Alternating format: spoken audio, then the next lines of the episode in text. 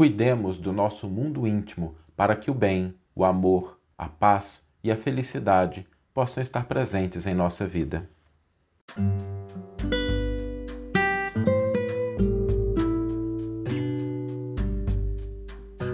Você está ouvindo o podcast O Evangelho por Emmanuel, um podcast dedicado à interpretação e ao estudo da Boa Nova de Jesus através da contribuição do benfeitor Emmanuel.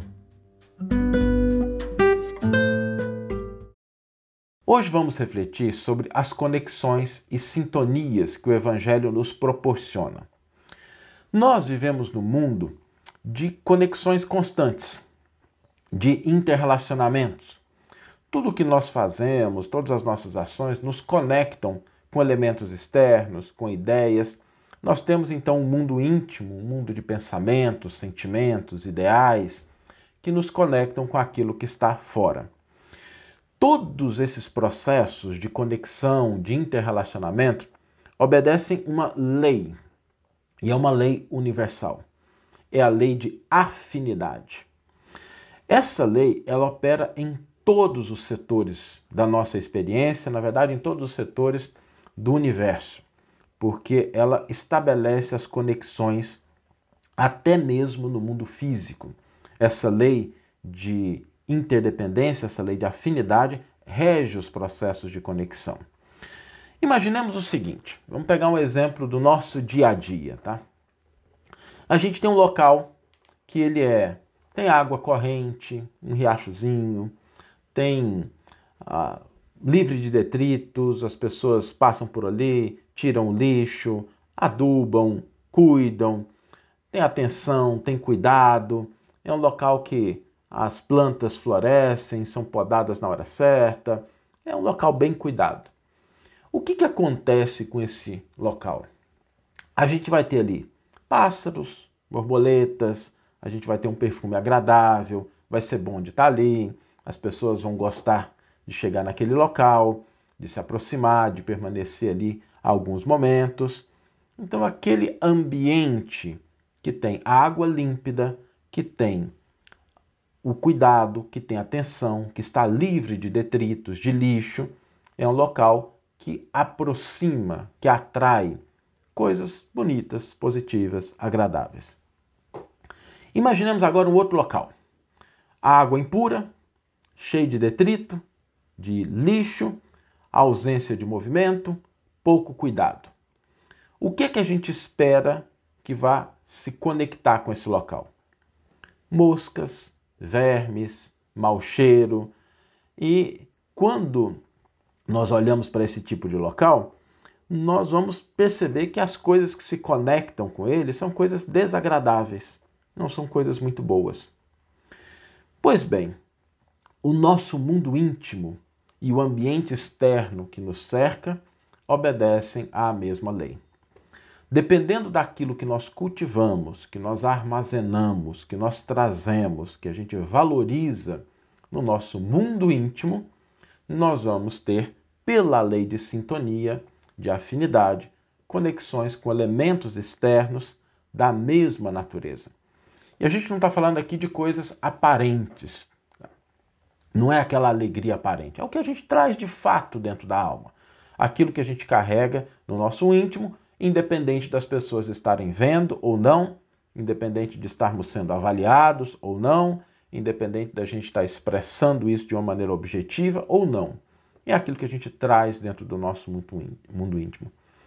Por isso, todas as vezes que nós cultivamos desânimo, que a gente cultiva o pessimismo, que a gente acalenta a lamentação, que a gente dá vazão à mágoa dentro do nosso mundo íntimo, isso nos conecta no elemento exterior, no ambiente exterior, com coisas negativas. Sejam pessoas que compartilham da mesma coisa, sejam experiências da mesma natureza, sejam até influências de diversas formas, materiais e espirituais, que se conectam com aquele estado mental com aqueles elementos que estão no nosso mundo íntimo. E, obviamente, se a gente está cultivando essas coisas, não podemos esperar que as conexões vão ser estabelecidas com algo positivo. Nós vamos ter elementos da mesma natureza. Por outro lado, se a gente traz dentro do nosso íntimo confiança, fé, perdão, amor, alegria, o que, que vai acontecer com os elementos externos? Como é que, que vai se aproximar da gente? Pessoas, situações, elementos, benfeitores materiais e espirituais que se afinizam com aquilo. Não é uma questão de deixar a pessoa largada e desprezada, mas é colocar a responsabilidade daquilo que nós cultivamos nas nossas mãos.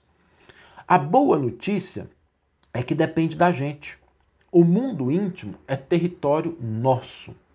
O que nós cultivamos, o que nós acalentamos no íntimo da nossa alma é algo que diz respeito somente às nossas escolhas. E isso é tão sério. Imaginemos o seguinte: pega um dia em que a gente está desanimado, irritado, que a gente está pessimista e a gente caminha por uma determinada rua. O que, que a gente vai ver nessa rua? Nós vamos ver um motorista brigando com outro, uma lata de lixo derrubada, alguma coisa que não está tão cuidada. Por quê? Porque esses elementos saltam a nossa consciência em função do nosso estado mental. Se a gente caminha por uma rua e a gente está bem, a gente está alegre, a gente está otimista, nós vamos perceber outros elementos que vão saltar à nossa consciência. O nosso mundo íntimo, ele é um território do qual nós devemos cuidar para que os elementos externos se conectem com ele de acordo com a natureza daquilo que nós trazemos dentro da alma. O Evangelho nos traz uma lição até meio dura, porque Jesus diz assim: Aonde estiver o cadáver, aí também estarão as águias, os abutres. Por quê?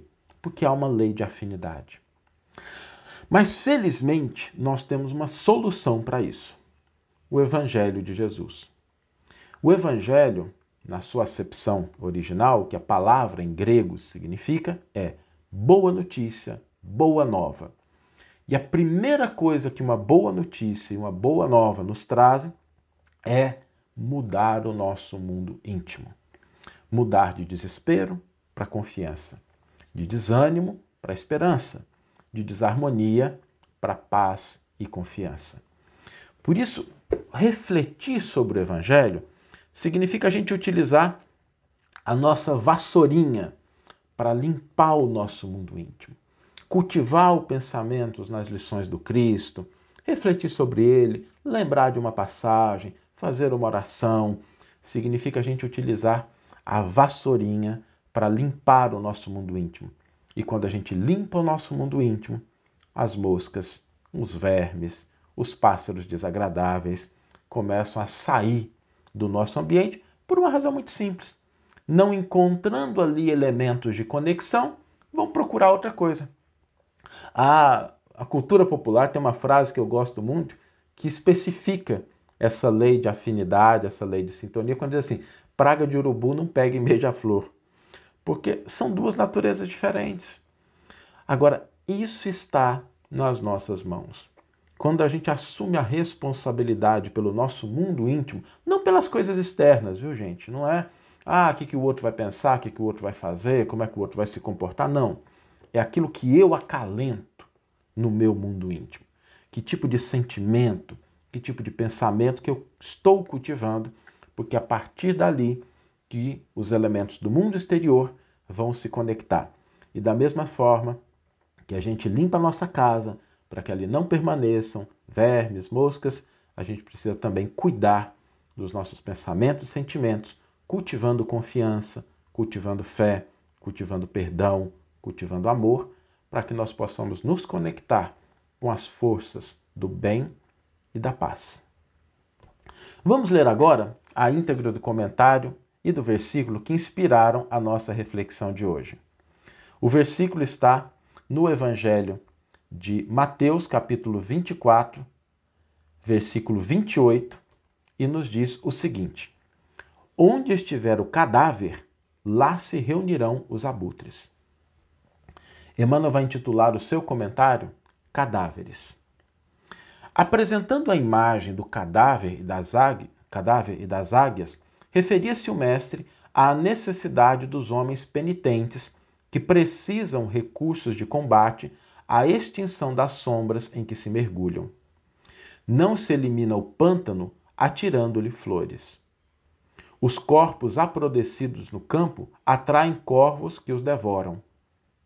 Essa figura, de alta significação simbólica, é dos mais fortes apelos do Senhor, conclamando os servidores do Evangelho aos movimentos do trabalho santificante. Em vários círculos do cristianismo renascem, do cristianismo renascente, surgem os que se queixam, desalentados, da ação de perseguidores, obsessores e verdugos invisíveis e visíveis.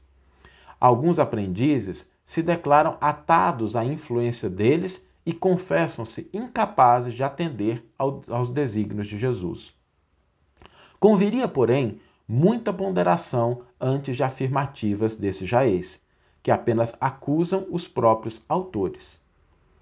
É imprescindível lembrar sempre que as aves impiedosas se ajuntarão em torno de cadáveres ao abandono. Os corvos se aninham noutras regiões quando se alimpa o campo em que permaneciam. Um homem que se afirma invariavelmente infeliz fornece a impressão de que respira num sepulcro. Todavia, quando procura renovar o próprio caminho, as aves escuras da tristeza negativa se afastam para longe. Luta contra os cadáveres de qualquer natureza que se abriguem em teu mundo interior. Deixa que o divino sol da espiritualidade te penetre, pois enquanto fores ataúde de coisas mortas, serás seguido de perto pelas águias da destruição. Que você tenha uma excelente manhã, uma excelente tarde ou uma excelente noite e que possamos nos encontrar no próximo episódio. Um grande abraço e até lá.